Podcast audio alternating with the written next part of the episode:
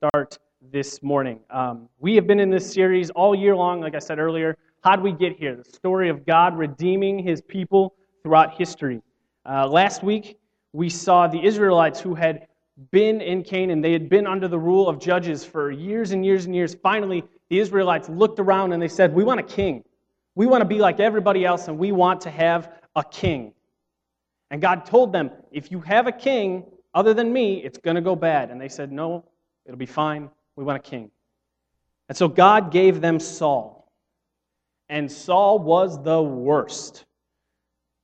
He disobeyed God, he ignored God, he walked away from his faith in God, and eventually he was rejected from being king. God decided, Saul, you are no longer going to be the one who rules over my people. You are no longer going to be their leader. We're going to be spending a few Sundays um, looking at the life of David, starting today. There's only one man who has more written about him in the Bible than David, and that's Jesus. David is one of the most important and influential parts of the Bible. And so this morning, we're going to look at his calling. We're going to look at what plan God had for him and see how God had cultivated him through his life to get him ready for what God was calling him to do, to be the leader and king of God's people. I'm going to pray, and then we are going to jump into 1 Samuel 16. Heavenly Father, Lord, we are so thankful that we get this opportunity to come and publicly, loudly, with great joy, worship you. We don't have to hide that we can have a sign out front that says, This is a place where God's people dwell. Lord, we thank you for giving us this opportunity to, to worship you. Lord, as we study David, as we study this man who you said had a heart after your own, God, I pray that we learn from him.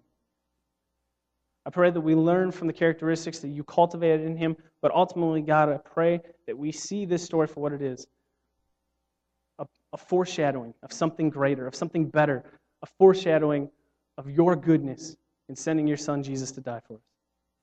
Lord, let nothing come from my lips that isn't from you this morning. We lift up this time to you and we pray. In your holy your son's name, amen. So we're going to start right at uh, the beginning of verse uh, chapter 16, 1 Samuel 16. The Lord said to Samuel, How long will you grieve over Saul, since I have rejected him from being the king over Israel? Fill your horn with oil and go. I will send you to Jesse the Bethlehemite, for I have provided for myself a, a, king among his sons. And Samuel said, How can I go? If Saul hears it, he will kill me. And the Lord said, Take a heifer with you and say, I have come to sacrifice to the Lord, and invite Jesse to the sacrifice, and I will show you what you shall do. And you shall anoint for me him whom I declare to you. Samuel did what the Lord commanded and came to Bethlehem. The elders of the city came to meet him trembling and said, Do you come peaceably? And he said, Peaceably. I have come to sacrifice to the Lord. Consecrate yourselves and come with me to the sacrifice. And he consecrated Jesse and his sons and invited them to the sacrifice. God speaks to Samuel. Remember, Samuel was the prophet. He was the final judge and a prophet. He was the one who was anointing, who anointed Saul. He had this special, deep relationship with Saul, and it was through Samuel that Saul found out the bad news. He had been rejected as king. And so Samuel had developed this relationship with Saul, and he was distraught. He was saddened that Saul had been rejected as king. He was distraught over the rejection of Saul. He was sad for the people, and he was sad for his friend. But sitting and being sad was not going to help anything. Israel needed a new king, Israel needed a new leader. Him being sad wasn't going to fix the situation. And God didn't get upset with him, but he says to Samuel, How long are you going to sit and be sad about this. There's work to be done, Samuel. I, we have plans to do. And so God sends Samuel to the house of a man named Jesse in Bethlehem. And God told Samuel, I love that verse. He says, I have provided for myself a king among his sons. Right, we saw last week, Saul was chosen by the people. Saul was chosen by the people. And what did we know about Saul? We knew that he was tall, he was good looking, and he had money. And that's about as deep as Saul went. And that didn't end well for the Israelites. And so this time, God says, I'm going to be the one who picks. I am going to be in control here. He says, I have provided for myself a king among his sons. I have been cultivating him, I have been developing him. Basically, God said to Samuel, I got a guy. And this shows us that God is our God is a God who is actively involved. He is actively engaged in this world. He is always doing work. He is always working on us, even in the midst of chaos, of Saul living this life and rebelling against God. Even in the midst of all of that, when it looked like the Israelites were going to not have a leader again, God says, I'm doing a plan. I have a plan in place. I'm doing a work here. And so he tells Samuel to go. And if anyone asks them what's going on, he say, I'm going to make a sacrifice. And he gets to Jesse and he says, Jesse, get your family together. We're going to go sacrifice together. And so they go off to do this sacrifice, and Jesse and his family doesn't know this, but they go to anoint a new king of Israel. So read with me in verse 6. When they came, he looked at Eliab and thought, Surely the Lord's anointed is before him. But the Lord said to Samuel, Do not look on his appearance or on the height of his stature, because I have rejected him. For the Lord sees not as man sees. Man looks on the outward appearance, but the Lord looks on the heart. Eliab was the oldest son of Jesse. And we've seen this as we've been walking through this series about how important the oldest, the firstborn son was in that culture. He was the one who was going to get the bulk of the inheritance from Jesse. He was the one that, as Jesse got older, would start making decisions for the family. He was the most important, the most valued.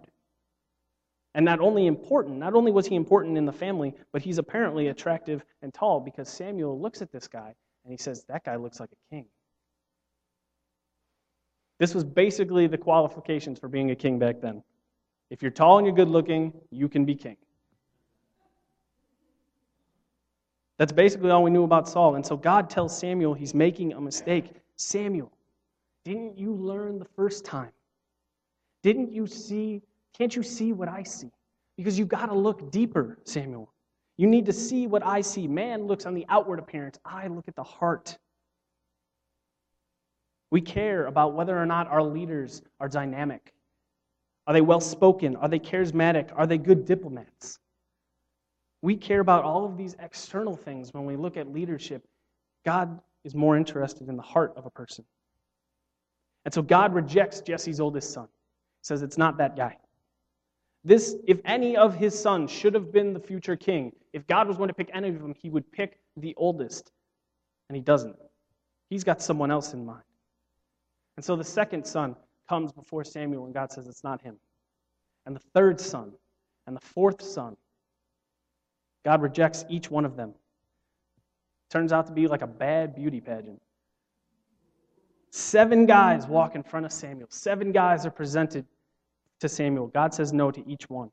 And the problem is, seven is all Jesse brought with him. Skip down to verse 11. Samuel said to Jesse, Are all your sons here? And he said, There remains yet the youngest, but behold, he is keeping the sheep. And Samuel said to Jesse, Send and get him, for we will not sit down till he comes here. And he sent and brought him in. Now he was ruddy and had beautiful eyes, and he was handsome. And the Lord said, Arise, anoint him, for this is he. Then Samuel took the horn of oil and anointed him in the midst of his brothers. And the Spirit of the Lord rushed upon David and from that day forward. And Samuel rose up and went to Ramah. Samuel looks around after all seven sons have been rejected and he says, Jesse, are there any other sons? Which is kind of a weird question, right? Because the whole point of them coming together was to do this sacrifice as a family. And so he says, Do you have any other sons? And he says, Well, yeah, there's, there's one more David. David was the youngest.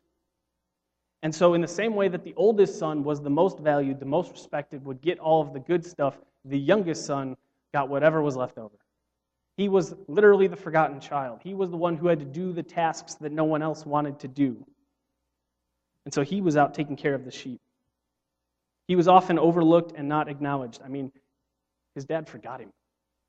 You know, I grew up, uh, I have one younger brother and I have three older cousins, and we all kind of grew up as, as siblings. And my parents, you know, when they would be calling for someone, they'd be like, they would want Dan, but they'd be like, Tim, Dane, Lace, Jamie, somebody come here right? They at least knew all our names. They didn't forget one of us. Jesse forgot David. He left him to do the work. And yet, in spite of all of that, God chose David to be the next king. God chose David this young, forgotten shepherd boy to be the next leader of Israel. So the question we got to ask is why? Why David? I think it has a lot to do with David's character. Because God told Samuel, he, God looks at the heart. So, what about David's character? What about who he was made him the man to lead God's people? And so that's what we're going to look at this morning with the time we have left. There's three characteristics I want to look at. There's a lot of things, a lot of elements of who David was that we're going to look at over these next few weeks. But there are three characteristics this morning I want to look at that I think shine a light and give us a little bit clearer picture of why David. The first one was that David was humble. David was humble. After all of these events with Samuel happen, after Samuel um, anoints him with oil and, and says, You're going to be the future king, it said Samuel went to Ramah. Where did David go? Well, we see that um, later on, Saul is in a bad state. Saul is in a bad place. The protection and the spirit of the Lord has left Saul. God has basically washed his hands of Saul. And so, because of that, Saul has fallen into a deep depression, and God has allowed him to be tormented by Satan. Saul is having a bad case of the Mondays. And so, one of his servants suggests something to him, gives him this idea that says, maybe we can find someone who can play music and calm your soul. Somebody who can come and play some music and just mellow you out a little bit, Saul, because you are in a bad way. Skip down to verse 18.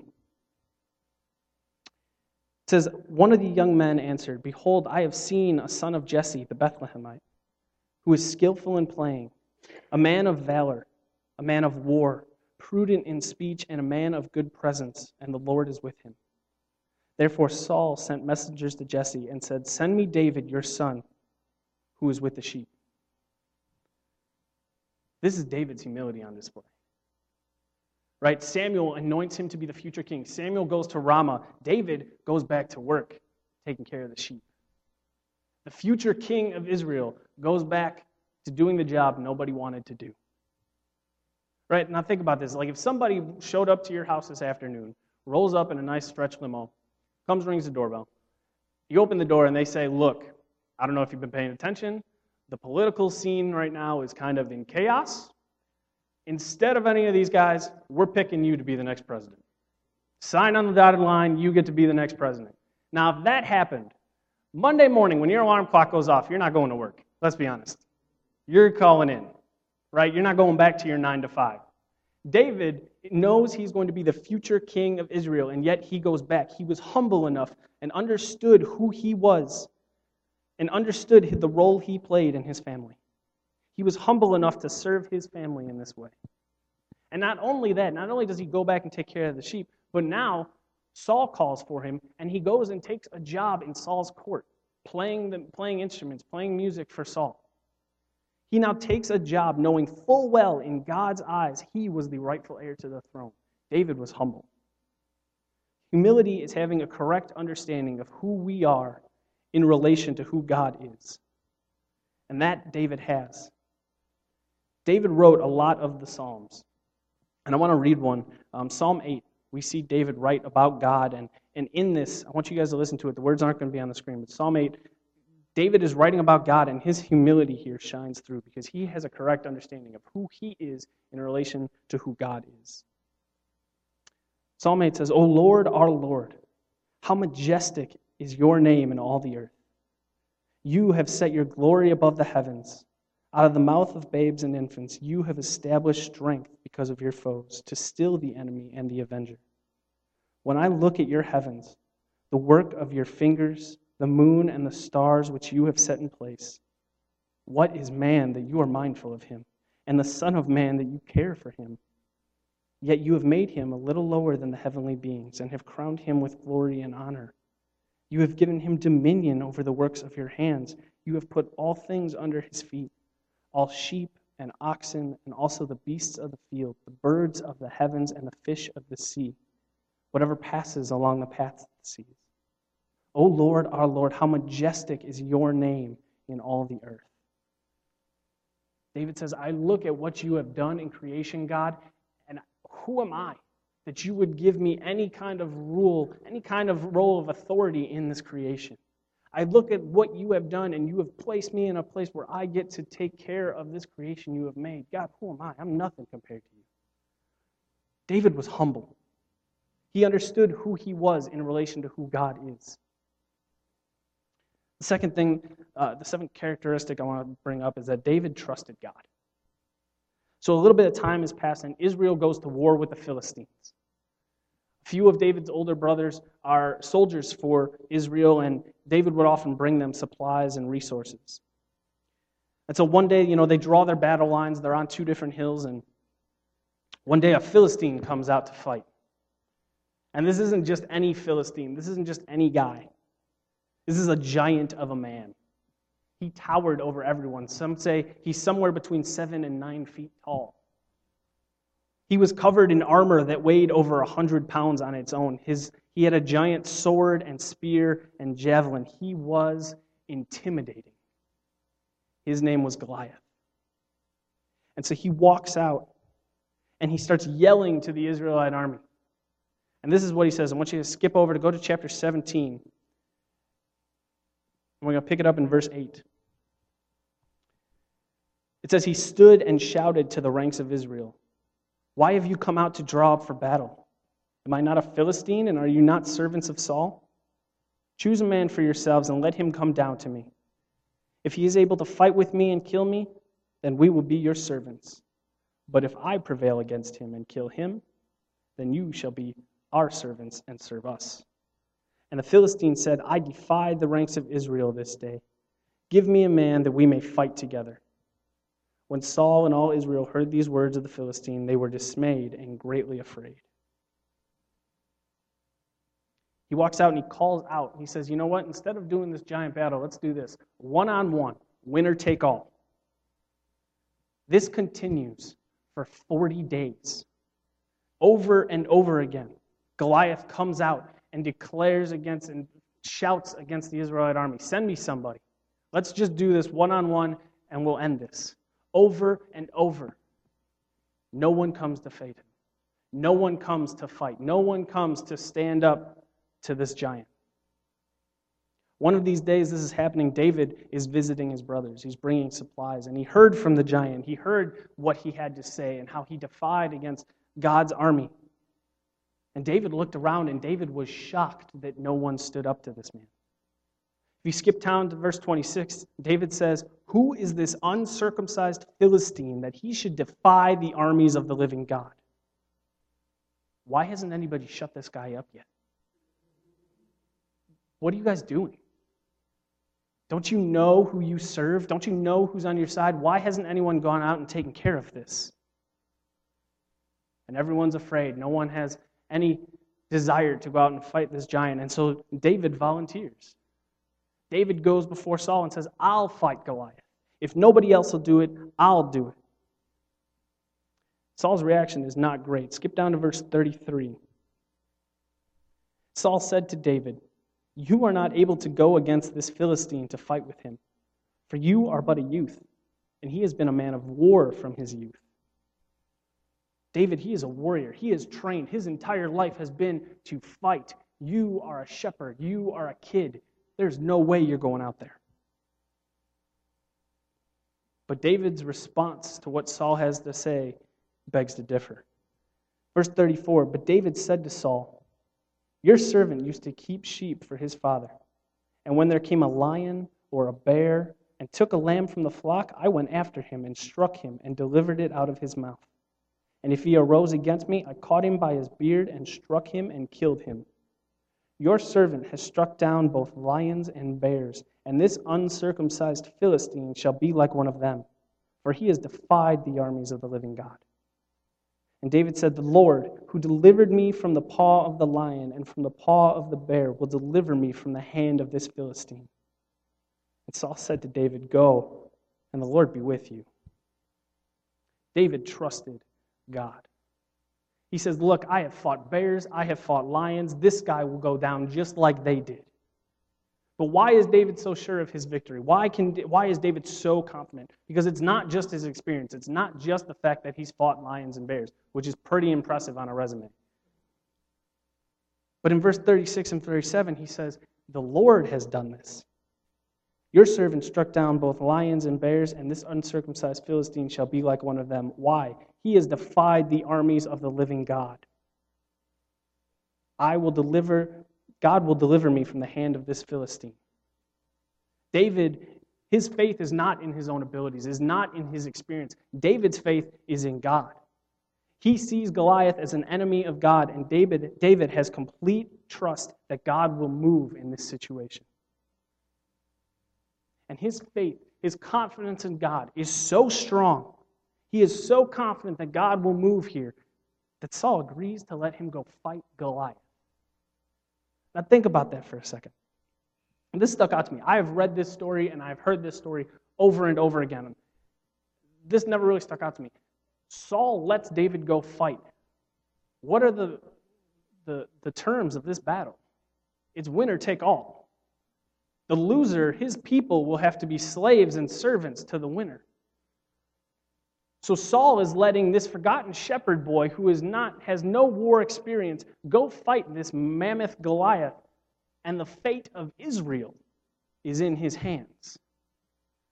The fate of the nation of Israel is in the hands of David. And yet Saul allows him to go do this. Because if he fails, if he dies, Israel becomes slaves to the Philistines. And yet Saul allows him to go. He is so, David is so confident. David has the Spirit of the Lord in him, and it is so evident. He is so steadfast in what he believes God will do, he convinces Saul to let him go. And do you see the contrast here? The contrast between the current king Saul, who refuses to go fight on his people's behalf, who refuses to even just name someone to go fight, who has been in hiding for these last 40 days, versus David, the future king, who volunteers to go stand before this giant. And so Saul offers his armor to David. He says, Okay, fine, if you're going to go fight this guy, you at least need some armor. And David puts on his armor, but what do we know about Saul? He's head and shoulders taller than everybody else. So, of course, the armor doesn't fit. It's heavy and bulky. Even Saul's weapons are too big and too bulky for David. And so David goes into battle with the weapons he feels most comfortable his faith in God, a sling, and a staff. David trusted God. David was humble. David trusted God, and David was courageous. I mean, he fought bears and lions. I mean, that takes some courage. And it's one thing, you know, to say, I trust God. I trust that God will deliver me. I trust, I know God will protect me. But it's another thing entirely for David to actually go out, to actually go out to that battlefield and stare Goliath in the eyes, to actually take the steps to go out to the battlefield. In Acts 4, some of the believers of the, of the New Testament church, they are proclaiming God and they get arrested and, and beaten up pretty badly because they were talking about Jesus. And they come back together, and they, the ones who had been beaten up talk and tell their friends and tell the other believers what had happened. And they pray together, and they pray for boldness. They pray for courage to continue doing what God had called them to do. They said, This is going to be hard. God, we need you.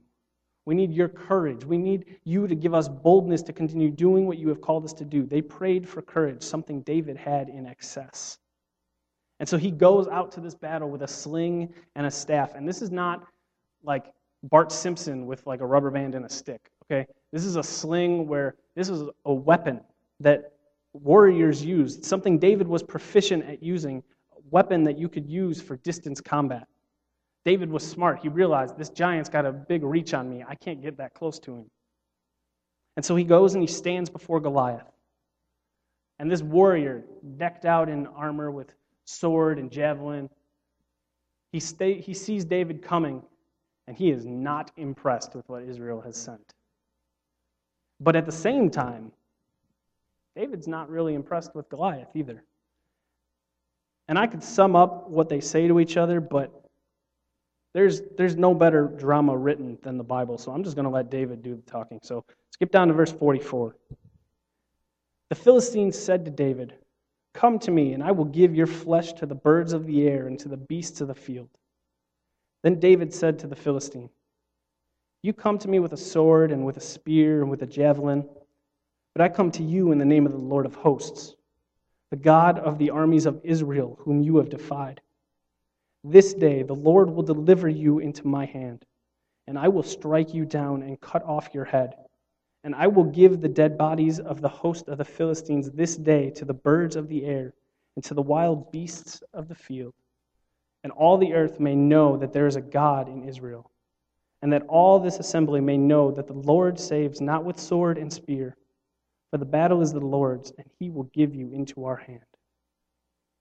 When the Philistine arose and came and drew near to meet David, David ran quickly toward the battle line to meet the Philistine.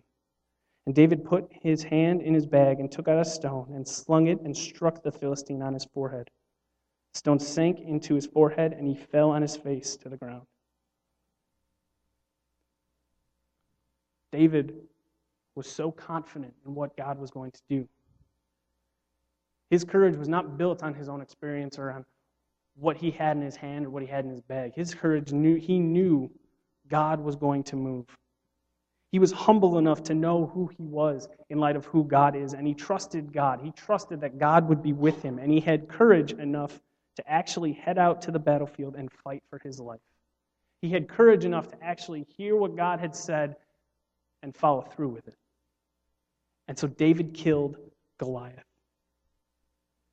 And just because, you know, we teach this story in Sunday school, and it's the little guy versus the big guy, and the little guy wins. We leave off verse 51, but since I have the microphone, I'm going to read it. David ran and stood over the Philistine and took his sword and drew it out of its sheath and killed him and cut off his head with it. That part doesn't get taught to you when you're a kid. You don't learn that until you're in like high school or college. But David chops this guy's head off and then goes to Saul holding the guy's head and said, I won. David kills Goliath. Now, some of you here this morning might hear about David, might think, uh, hear about these characteristics of who he is, and, and you think David, and you put him up on this pedestal, and you think, you know what? I don't have any of those characteristics. Some of us this morning might say, you know what? Humility is something I struggle with. My faith is not very strong. And I get overwhelmed and I get really scared really easily. We put David and we put these men of the Bible up on this pedestal. And we say, I'm no David. And that's okay. Because David wasn't David on his own. He didn't wake up one day and he was the most humble person in the world. God did this work in David. God cultivated, God shaped David. God was doing the work. God is doing the work in us today. He is shaping us, He is getting us ready for the life and moments that He has already planned out for us. He is making us more and more like Christ every day. The word we use in church for that is sanctification. God is sanctifying us, making us holy, making us more and more like Christ. He is continually shaping us and cultivating us. Ephesians 2:10 says we are God's workmanship, created in Christ Jesus for good works which God prepared beforehand that we should walk in them you as a Christian have good works, have things laid out ahead of time that God is getting you ready for, moments and events that God is shaping you and preparing you for. God was getting David ready. Remember, he told Samuel in chapter 16, what did he tell Samuel? He said, I provided for myself a king among Jesse's sons. I have done the work, I have gotten him ready. David didn't wake up one day and he was humble and faithful and courageous but through the events and decisions of his life, he was prepared by God. You are being prepared by God. He is getting you ready. He is getting you ready for the good works he already has planned out for you. But this is not just a God doing all the work thing. This is not just God does all the work and we sit and receive and receive. We have to respond and obey to what God is doing in our lives. David had to choose to fight the bears and the lions. He could have just bailed. David had to choose to submit and be the shepherd for his family. He had to choose to submit and go work for the king. He had to choose to respond to what God was doing in his life. We have to be able to do the same thing. We have to choose to respond to what God is doing. When I was, um, after I finished college, and I, I, knew I wanted to go to seminary, and uh, seminary is expensive. Uh, and so I knew God wanted me to go. God wanted me, you know, God was calling me to be a pastor. And I didn't know where the money was going to come from. And I prayed to God and I prayed to God and I said, God, I, I need you to provide. I need you to provide. God, I don't have this financially. And I realized as I was doing that that I wasn't being a good steward of my own money. I wasn't giving a church. I was spending it on whatever. I wasn't saving. I wasn't doing any of the things I needed to do to be responsible with my finances. And God made that very clear to me in a conversation I had with someone at church. And so when I was able to do that, when I started to respond, when I started to give to church, when I started to respond and, and actually save and be a better steward of my finances, that like two weeks later, somebody at church handed me a check to uh, help cover some of my tuition. See, God is going to move, but God wants us to take a step. We gotta, we gotta respond. God gives us these opportunities to respond to Him. And when we take them, He's gonna show up. Today, you might not see it. Today, you might identify more with the fact that David was the forgotten shepherd kid out in the field, and that's okay. It's a process. God is working on us daily, day by day, decision by decision, life event by life event. God wants to shape us. God wants to move in our lives, but we have to be present and we have to respond. It's okay if you don't identify with David this morning. In actuality, it's a really good thing that you don't identify with David. Because this story is not about us.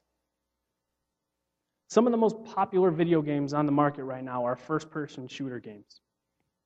And what I mean by first person shooter games is you play the game and your point of view is your own. You're not playing a character. You're, you see the gun and it's you're not playing and have to like ident- you don't have to imagine you are this character. You are the hero in the game. You are the one who's saving the day. You are the one storming the battlefield. We love to be the hero, right? We love to be the one to save the day. But in the case of this story, you see, the Bible is the Word of God. It can challenge us, it can inform us, it can equip us, it can exhort us, it can help us lead the kind of life that God has called us to. But the Bible is not about us. We are not the main focus of this story. The Bible is filled with all kinds of different characters, but throughout it, there is one protagonist. There is one good guy. His name is Jesus. We are not David in this story. This is not a story, a metaphor for how we can slay the giants in our life. If you want to identify with someone in this story, if you want to connect with someone in this story, in actuality, we're the Israelite army. We're scared and helpless and afraid and have no idea what to do and are in desperate need of a hero. This story points us to something else. This story points us to a greater shepherd, to a greater warrior, to a greater hero. Jesus is the hero of this story. It points us to Jesus who conquers the giant of sin and death and hell. See, David is a foreshadow He's a small glimpse of Jesus. He is a foreshadowing of a better shepherd. David was humble. Jesus was so humble. He humbled himself enough to allow to leave heaven, to leave his rightful place at the right hand of God, to come and live an earthly life, to come and be an actual human. He came and lived among his creation and lived an actual real life. He humbled himself enough to allow himself to come here and deal with the mess that is this world. David trusted God. Jesus trusted in God's plan even when it looked hard, even when it was messy. He trusted God enough to allow himself to be betrayed by one of his closest friends and abandoned by the rest. He trusted God enough, he trusted in the plan enough to allow himself to be beaten and executed for us. He trusted God enough to allow himself to experience the wrath of God so that we wouldn't have to. He paid the penalty that we were supposed to pay on our behalf. And David was courageous. But you want to talk about stepping onto a battlefield? Jesus went to battle with the giants of sin and death and hell, and he defeated them all. He showed he was more powerful. He proved he, was, he had more authority when he rose from the dead and he showed that he could not be stopped, he could not be held by the grave. David was a great man of God. Was he perfect? No, not at all. If you keep coming to CF for the next few weeks, you're going to hear about a real tawdry sex scandal. It's going to be real interesting. David wasn't perfect, Jesus was. David wasn't perfect, but God was working on him. He was shaping him, he was cultivating him, just as he is you and me. David's life prepared him for the big moments. How have you seen God changing you, shaping you? What do you see that still needs to be worked on? What are the opportunities that God is presenting you right now that you can step into? What are the times, where are the areas in your life that you need to respond? You know God's calling you. You know He wants to train you. You know He wants to shape you in some way, but you need to take a step. Where are those areas in your life that you need to respond? We are not the hero of this story. David points us to the true hero. David points us to Jesus, who is the true and perfect king appointed by God. Let's pray. Heavenly Father, we thank you. God, we are in awe of you, the work that you're doing, the fact that you are doing a work here and you invite us into it, the fact that you have a plan for us that you see that you made all things, you keep all things together, and yet you still have a plan for us.